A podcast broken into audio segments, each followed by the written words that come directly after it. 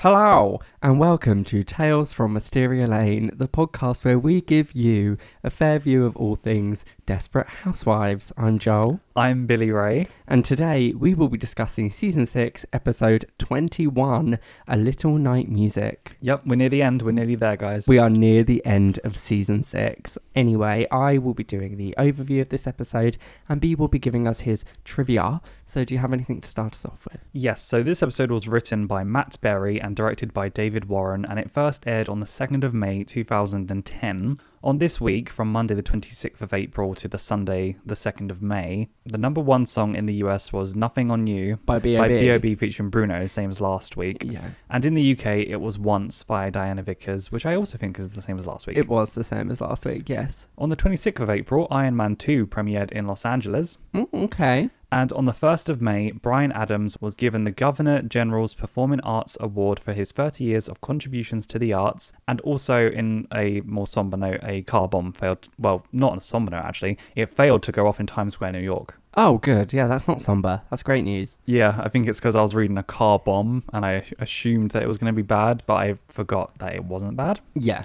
So, the title of this episode comes from the Stephen Sondheim musical of the same name. The episode was watched by 12.118 million viewers in its original broadcast, and this episode starts a streak of 21 episodes for the series that all bill at least one special guest star, which is the biggest streak the show ever had, which ended with the episode Moments in the Woods. Oh, okay. And that is all I have for now, and I have a little bit more in trivia. Ooh, some in trivia. Mm. So, previously on Desperate Housewives, Mike has borrowed money from Carlos in an effort to hide his growing debts from Susan.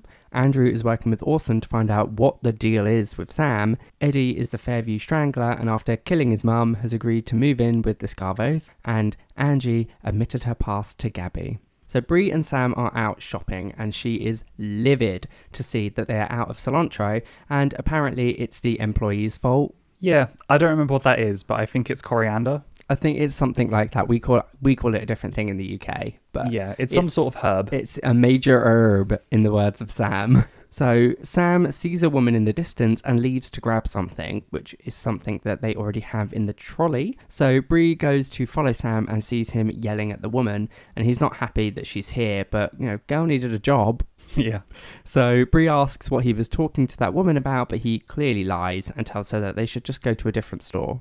He, I mean, he claims to Bree that he was yelling at the woman for being out of a, ma- a major herb, but that's definitely not what was happening. What we heard with Sam and this woman is, "What are you doing here?" And she said, "I lost my job. I have to work somewhere." I feel like that would be even more disturbing than the truth if he was just yelling at her because they were out of a herb. Yeah, that That's is- even more psychotic behavior than the real case. Yeah. As I Bree comes back to the store to talk to the woman, Lillian, according to the name badge, to find out more about Sam and what that encounter was all about. And Lillian admits that she's Sam's mother, and then they go for coffee. Dun dun dun. Right? He was supposed to be dead. Yeah, Sam told us that his mother had died. So this is where my in-episode trivia comes in. I didn't think we were, we were going to be doing Bree's story, so I didn't think it'd come in this soon, and I might as well have just said it earlier. Yeah. Anyway, this episode introduces Linda Purl, P U R L, as Sam's mother, Lillian Allen. So, Linda Purl, and I just want to say, this might be the coolest person I've ever done trivia on on this show. Really?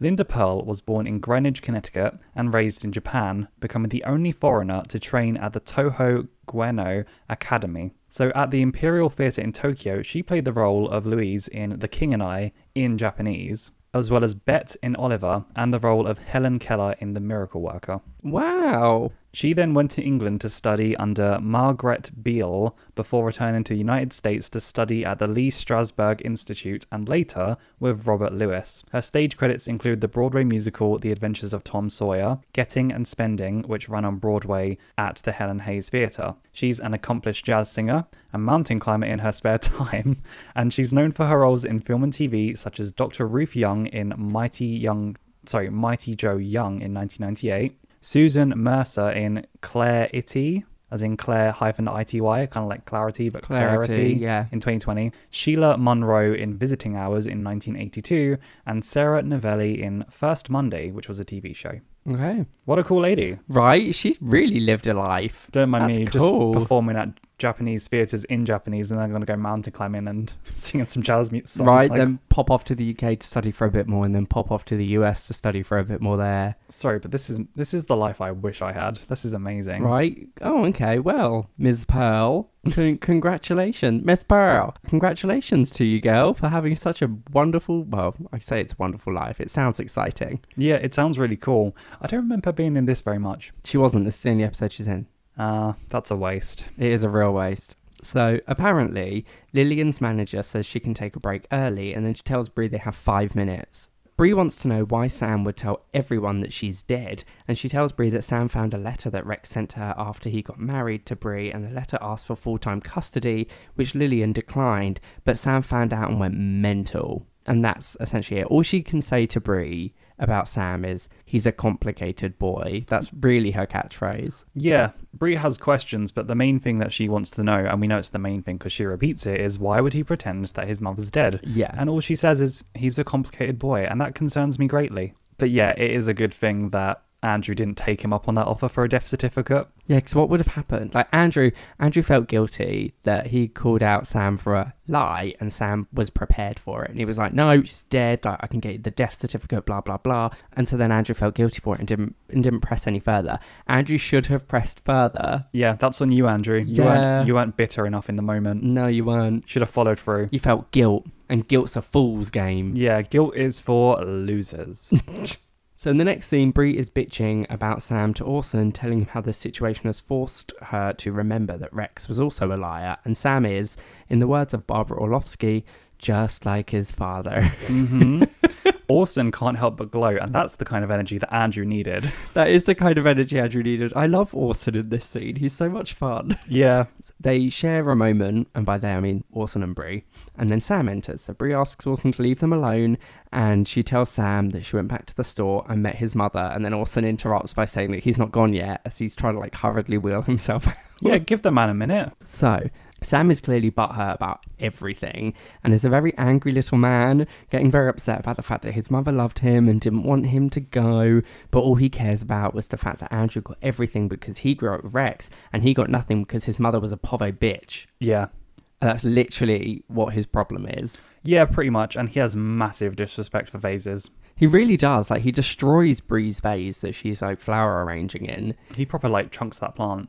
Right? Chunks. He chunks that plant. I heard it on the Office Ladies podcast. What chunks? Yeah, and um, what's her name? Angela. She um always used to think the word chuck was chunk, and I don't know. I've picked up on it because I thought it was funny. So Bree invites Andrew over so that she can apologize, and Andrew accepts it, and they hug, which is lovely. It was really nice to see that it really didn't take a lot for the two of them to make up. Like Andrew walks in, and Bree says, "I'm sorry."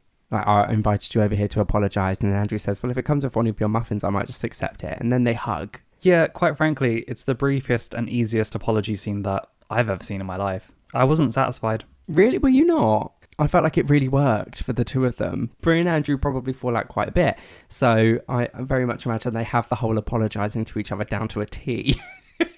I know, but if I were Andrew, I would be taking in the apologizing mum coming down a peg a bit more. and Bree doesn't look like the kind of person that would apologise a lot. Mm. So you take it when you can get it. Yeah, she's not Lynette. No. Bree admits that they should never have trusted Sam, and then Bree, Andrew, and Orson discuss what they could do about him now, because Bree doesn't think it would be very simple, considering, you know, the side of him she saw the night before, to just get rid of him. Yeah, concerning. She says that she's scared of him, and to me, I'm like, that's even more of a reason to get rid of him than really. Yeah. Like, you can't have someone around, especially in your workplace, that you're scared of. That you're scared of. No, especially when they've got power in that company. You've given Sam power in your company. Honestly, this is a lawyer's wet dream if she sues him. Right.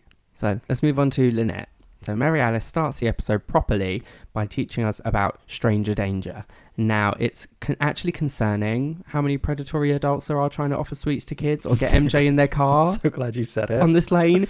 And so in this one, Mary Alice, like I said, stranger danger. And so we see clips of someone trying to give sweets to Juanita or opening the car door to try and get MJ in the car. Thank um, God Gabby fake kidnapped him. Right? He's learnt his lesson. And it's quite terrifying how many attempts there are to kidnap children on this one lane that have gone unnoticed. To the point where you think this might actually be a hint at a future season that there's some sort of predator on the lane. No, we've already had that. What and we got rid of them. Yeah. so we cut to the Scavos, and Penny opens the door and then closes it, but it's Eddie.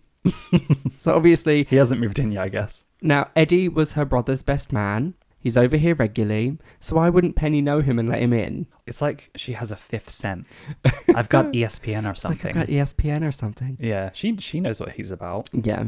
Turns out Eddie has done the shopping for Lynette to help her out and earn his keep. And Eddie offers to grab the laundry, but Lynette tells him it's Porter's turn, who refuses because he's running late. He talks to his mum a tad disrespectfully, but only in sort of the standard way a teenager talks to his mum, where he's just like, Mum, chill, it's only water, like, calm down. Like, Eddie calls Porter out on it by saying, Dude, don't talk to your mum that way Oh, that made me cringe. right? And then Porter kind of gives Eddie a weird look, and then he goes to leave, but Lynette stops him and says, "No, you ain't walking through that door until those clothes are in the dryer." So then Porter kind of rolls his eyes and calls Lynette a bitch under his breath, which which is the disrespectful part. And then Eddie hears that and rugby tackles Porter to the floor. The the whole scene really ramped up a little bit there, didn't it? It escalated quickly. The violence is not cute. Lynette runs over and gets Eddie off of her son, Before he punches him, Yeah, and tells Porter to go join his friends who are outside. And then Eddie apologizes and goes to sort the laundry, leaving Lynette just a little bit concerned. yeah. Well, you know what? You got you got off lucky, mate. yeah, he really did. Quite frankly, sorry, I know this isn't the point, but if you've got a chore to do and it's your turn to do the laundry, maybe don't arrange for your friends to come over before you've actually finished it. It's also going to take two seconds to move the laundry from the washing machine to the dryer. Be thankful you've got a dryer and you don't Yeah. have to like pack it all in a basket, take it outside, hang it up so it can dry like most people dry their clothing. Although, So- quite frankly, you live in America, it's hot all the time, and you shouldn't be running a dryer with your the amount of people in your house. yeah. Just hang outside. But So- um, not the point. Anyway, it will take seconds. Just do it. Your friends can wait. They can wait. They're not going to go anywhere. Or you, or you could literally have just run outside. Say, really sorry, just got to quickly help my mum with something. I'll Yeah. be out in two minutes. Or get Eddie or Lynette to. Yeah. Next scene, Lynette comes downstairs to Eddie's bed, the sofa, to talk to him about what happened this morning, and then he immediately goes to the worst case scenario of Lynette being mad and wanting to kick him out. So Lynette calms him down, reassures him, and then explains that, you know, Lynette's family doesn't always appreciate her. Eddie says it makes him angry when they push her around, and then Lynette doesn't deny this. But she tells Eddie it can't happen again, and then she gives him some advice about how to calm himself down because she grew up with an alcoholic mother as well, so she knows how he feels. Mm. Did you now? This is interesting. So Lynette reveals how she learned to deal with things as a child of an alcoholic mother, and she talks about her, these breathing techniques and putting her hand to her chest, which I think might have something to do with how she acts when she's sorry all the time. Yes, Because we've made a joke of it. Oh, I'm Constantly. so sorry. It's hand to the, It's chest. It's the hand, Lynette hand to the chest. Yeah, But maybe this might be like a subconscious coping mechanism for when she feels either confrontation or uncomfortable, and she's relating back to that. or maybe the writers have seen that Lynette constantly does the hand to the chest when she apologizes, and they've made an inside joke of it. You think that they might be like retroactively inserting a reason? yeah, Yeah, but I thought that was interesting. No, it was. It was a really good um, thing to point out. So Lynette goes to leave, and Eddie apologizes again, and Lynette accepts it and tells him that it can't happen again. But then she thanks him for wanting to sort of step in and help. V cute. Yeah, it was very cute. Tom comes home from his business trip and gets instantly pissed at Lynette for not having food waiting for him. Oh, Probably made worse by the fact that his flight was apparently awful. He begins to disrespect Lynette in front of Eddie, who does, in his defense, try the thing that Lynette was telling him to try. Good for the little psycho. Right? he he did genuinely try what Lynette's advice was. And Tom is really disrespecting Lynette. Yeah, this is a really uncomfortable scene. Tom is pretty much at his worst here. Yeah, and you've got a guest here, someone that's not a part of your family, sat at that table, and you're just happy to talk to your wife like shit in front of him. It's an uncute look. And it's proper like the toxic toxic masculinity of the age. Yeah, where he comes home and he's like, I don't see a plate with foil. And then it's like, well, one of our demon spawn must have inhaled it. And it's like, well, I always had dinner for you. These These you were on the road. These kids are so disrespectful. yeah, I know. That they would eat their dad's dinner as well. So Lynette starts to see that Eddie is freaking out and reverting back to the way that he was with Porter. And so she runs into Tom's arms and kisses him, which calms Eddie down. But Tom does also kind of disrespect Eddie a little bit here. Yeah, he's like, what's wrong with him? Make him shut up or He's whatever. like, tell him to put a sock in it. You know, I say let the psycho dog go ham on Tom. Yeah, he's the one I'd say let let Eddie loose on him. Later that night, Lynette tells Tom of the Eddie issues that he's missed, and Tom wants him out, but Lynette wants to get him therapy, or for everyone to just stop disrespecting her, which would be the cheaper option. And so then Tom agrees to the therapy. Well, th- it's funny that they played it that way, but in all fairness, the therapy is necessary. The therapy is necessary, yes. but Tom does have a point, and it sounds harsh, but you have to put your own kids and family first, right? And having this guy around who's clearly a danger to them might not actually be the best solution. I mean, Lynette's got the best intentions. Yeah, With but I don't think she's for it. But she's not. No, she's not. It's what it's like. What I said in the, the previous episode, like helping, bringing a child in to your house that's clearly got problems, isn't going to be an easy thing. Yeah. Eddie is finishing up his first therapy session, and then the therapist tells Lynette that Eddie has issues they need to work on, but he thinks it would be more productive if they got Barbara involved in the sessions too. But Eddie doesn't think it's possible that she would agree. Okay, now there's no way they can afford therapy sessions that are over $100 an hour, plus run their dryer. right? Lynette's like, oh, so um, what what do we need to do? You know, how many, how much longer do we have to do therapy at one hundred and thirty dollars an hour? Yeah. And that also dryers are probably like 130 an hour as well. Yeah, I mean, they're- being dramatic, but they are expensive. They are really expensive. This family can't afford that. No. So Lynette thinks that she can get Barbara in, and in normal circumstances, Lynette would get Barbara here. Oh yeah, She really would. We know what she's like. Yeah, she'd she'd have no problem like kicking down Barbara's door and dragging her to this therapist's office. But Lynette can't raise the dead Mm. yet. So Lynette goes over to Barbara's, but nobody answers, and she gets stopped by a neighbour who says that nobody's seen her for days. Uh, but the car is still outside, which is weird. Eddie, why didn't you get rid of the car? Yeah, because isn't his mum in the car? You've strangled. Oh no, no, no, Is she not? no! He drove it and buried it, didn't he? Then why not get rid of her car? This it's not his first victim. It's a pretty amateur mistake. Because it would probably be more obvious if he just dumped the body and then left the car somewhere, and then the car is found, which would then indicate, oh, Barbara's missing. Yeah, it doesn't feel very well thought out, but he wasn't a- thinking. No, and he is a teenager. We've put Susan and Gabby's stories together because really they go hand in hand for this episode. So Mike pops over to visit Carlos and give him his first payment back on the loan, which is positive. That seemed very quick for a first payment back on a loan. Yeah, but I think this might be a whole the first payment for looks kind of thing. Like, oh look, here's the first payment. See, you can trust me. But I don't think you should be paying him back this soon.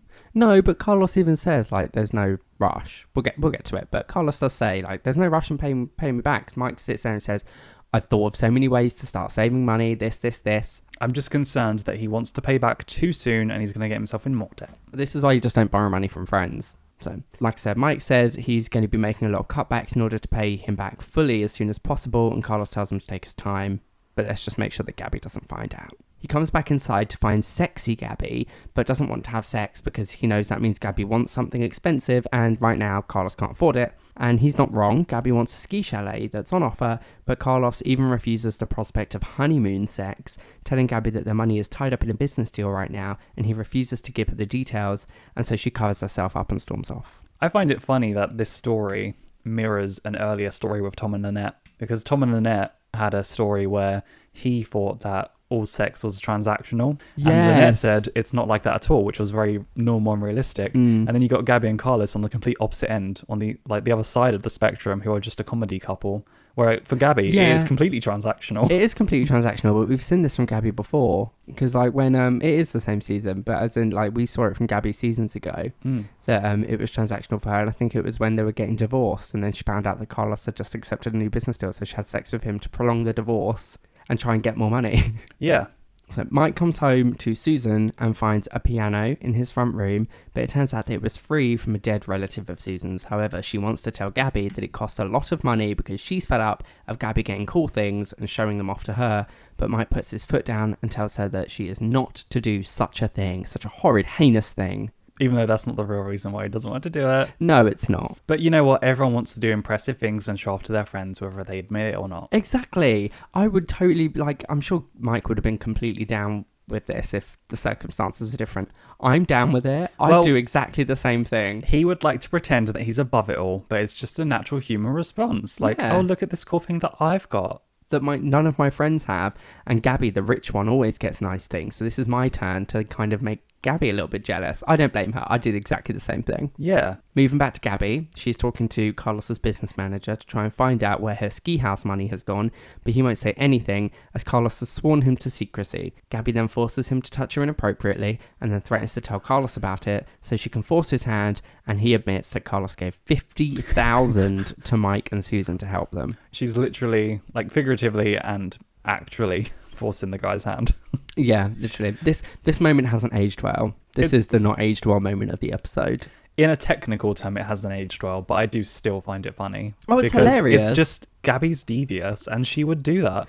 Gabby is now upset because she knows Susan and Mike are having money problems, and she's a bit sad to hear that Susan, as one of her closest friends, hasn't said anything Yeah. about it. But she does promise the business manager that she would keep her mouth shut and she won't tell Tar- Carlos that she knows. Mm. Gabby then goes over to visit Susan and brings some shopping because apparently she accidentally bought too much and needs Susan to do her a favour and take some of it.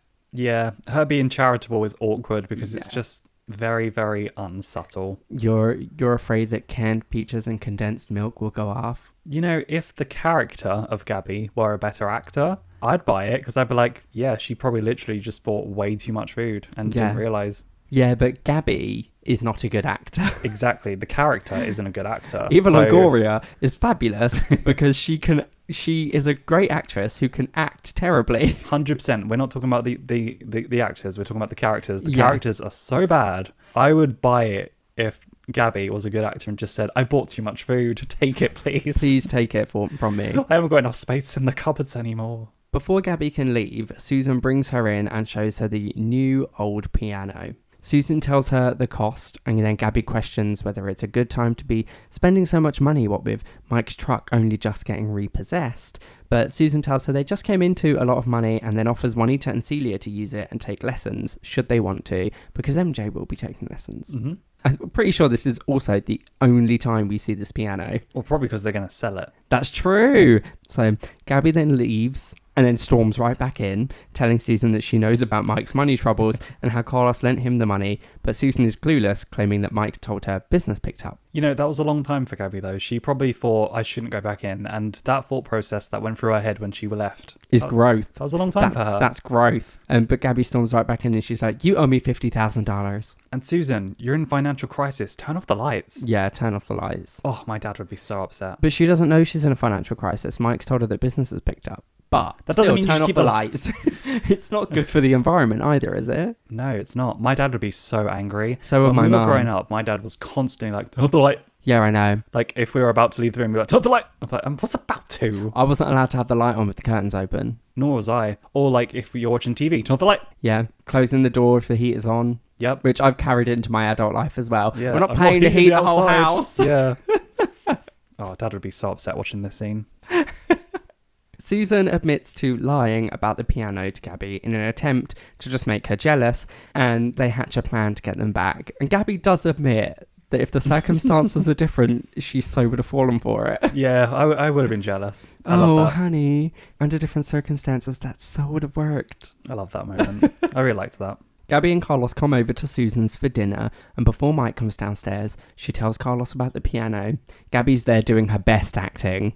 Credit Yeah. credit to her. And then Gabby tells Carlos the price, and that Mike keeps telling everyone she inherited it, so she doesn't sound like they're bragging.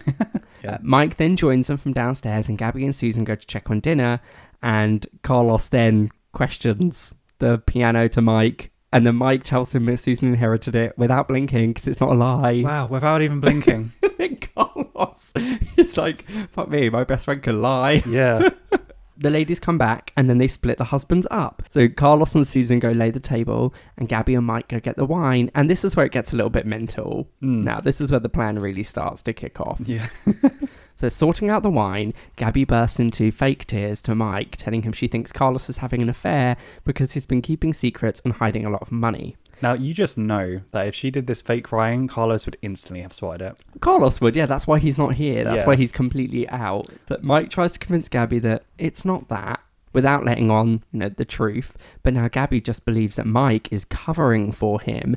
And then she claims that Carlos's phone shows that he's called this house a lot. And that's when Mike basically is like, well, he's not been calling me. Mm. And then that plants the seed, the next seed. We then cut to Susan and Carlos, who are setting the table, and then she pretends to lose a $3,000 earring and then brags to Carlos about how generous Mike is now that they're rich once again. Again, these the characters are such bad actors. They but really The are. men just fall for it, hook, line, and sinker. Every single time. Because Mike, I would have guessed that this is fake from Susan. But. Carlos won't. But you split them up. Oh, man, no, there it is. That would have been 3000 out the window. Yeah. and what a weird thing to say. Then Mike and Carlos manage to get away from the ladies and meet each other. And then Mike goes to warn Carlos that Gabby thinks he's having an affair. And Carlos comes to bitch to him about pissing away his loan. Yeah. and then there's a bit of confusion because Mike thinks that Carlos is having sex with someone else, but he's paying for it. It's a great comedy of misunderstandings. Which Desperate Housewives, like we've said several times before, does so well. Yeah, we praise every time. You know what we're going to say, guys. Yeah.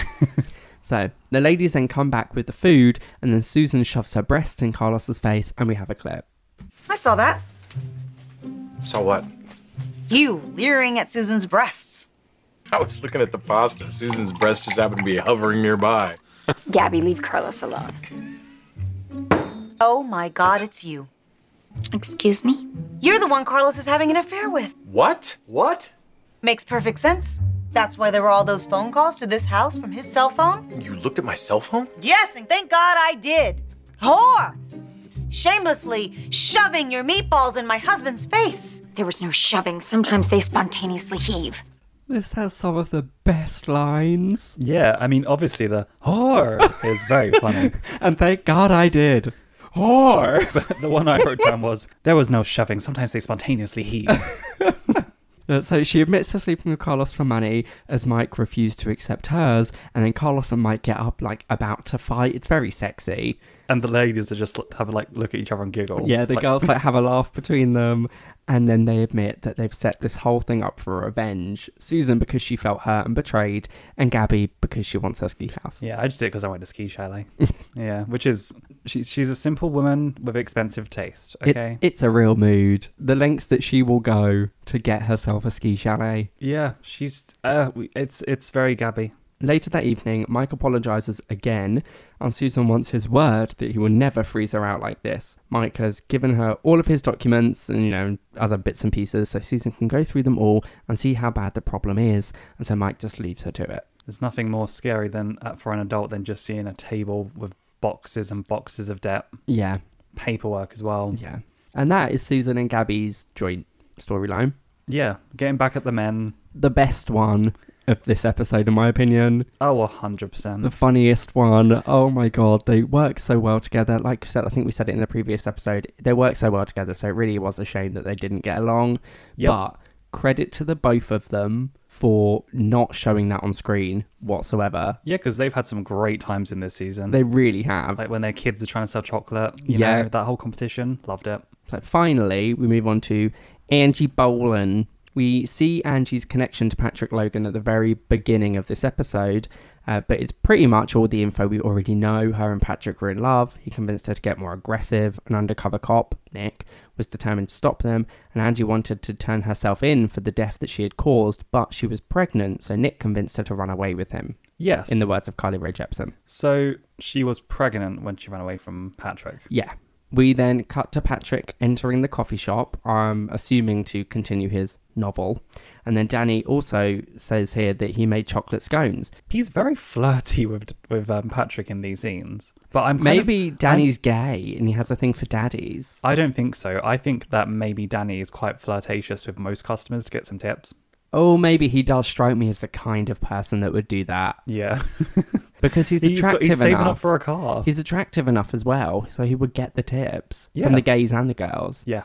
We then cut to evening, and Nick goes for a run, but gets hit by Patrick in his car, right on the lane as well, like that same lane. You see Gabby's house in the background. Yeah, this seems to happen to a lot of people that live on Wisteria Lane. They get hit by cars, like proper run down by cars. This only happened to two people Exactly, and that's enough. Nick and um, Mike, that wasn't on the lane. no, but it happened to people that live on Wisteria Lane. Oh, yeah. That's a bad omen. Angie comes to visit Nick in the hospital to berate him for running at night with nothing bright or reflective on, which, credit, is correct. He I- I- wasn't in that scene wearing anything bright or reflective while he was running at night. In the road, I would like to point out as well. He wasn't even running on the path. Yeah, I made a note of that because I thought Angie's been waiting for the opportunity to call him out for that stupidity. She really She's has. probably mentioned it so many times. He's like, "Oh, I'll be fine." He's there like, oh, you brought me flowers. She's like, well, I did want to get you a T-shirt that said I'm an idiot for running at night with no nothing bright on, but they didn't have anything like that at the gift shop. She's definitely brought up before. Yeah, she has. Eventually, she's probably been like, "Oh, it's not even worth it anymore." No.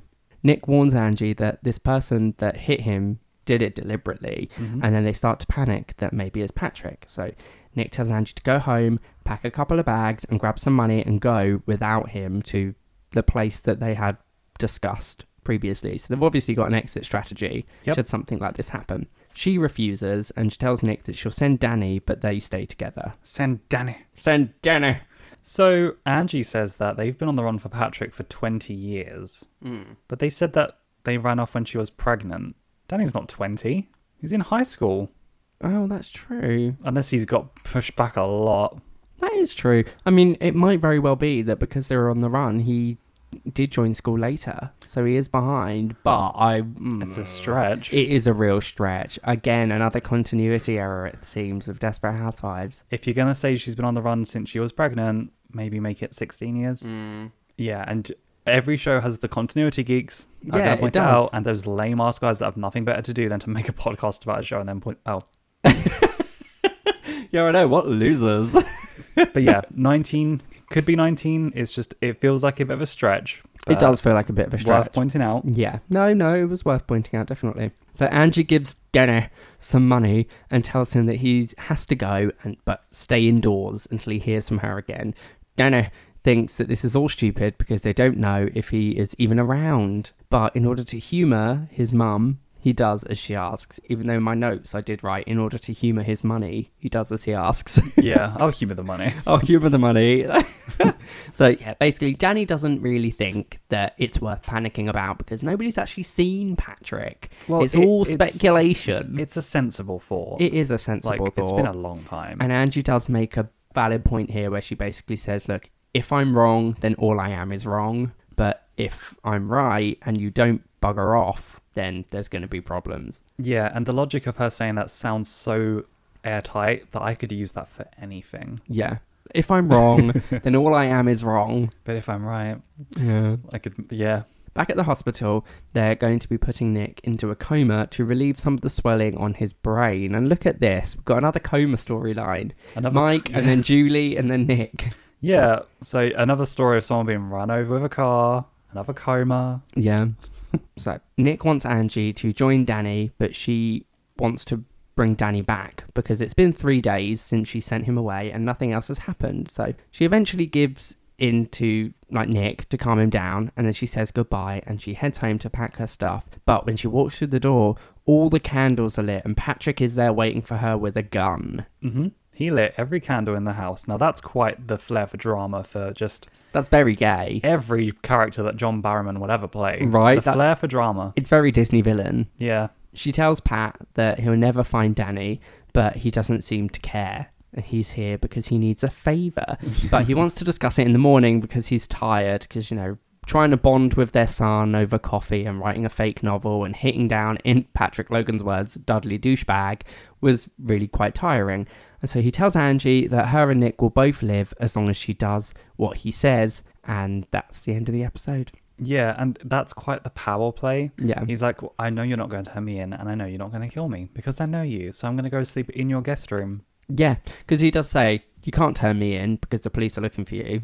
So, kind of giving away your position. And you've clearly got a problem with killing people. Yeah, we know how you feel about killing people. yeah, so you're not going to kill me. So, when I said that was the end of the episode, it's not quite the end of the episode, but. But just the whole is. that it's just so villainous to be like, I'm gonna go sleep in your guest room, like the power play of it all. Yeah. So we end the episode with Mary Alice talking about mysterious men and how they make promises they do not intend to keep. And we see Patrick heading to bed. Ooh, how mysterious. Bree nervous around Sam, Lynette worried about Eddie, and Susan looking out of a window. Yeah, she, well, well, she would. So that is the end of the episode. Yeah. So now that that's over, let's move on to our next segments where Joel is going to give us the gayest and the straightest moment of the episode. So, Joel, what do you have for the gayest moment? So my award for gayest moment. I'm going to give it to Susan for laying on a piano for God knows how long in order to have a dramatic moment with Mike when he walks through that door. Yeah, that's, That's- quite Disney. That's very Disney gay. Like the Disney gays. Oh, you oh you mean the Disney? I thought you meant the Disney gays. I thought you meant the Disney gays. Yeah. And what do you have for your straightest moment? My award for straightest moment.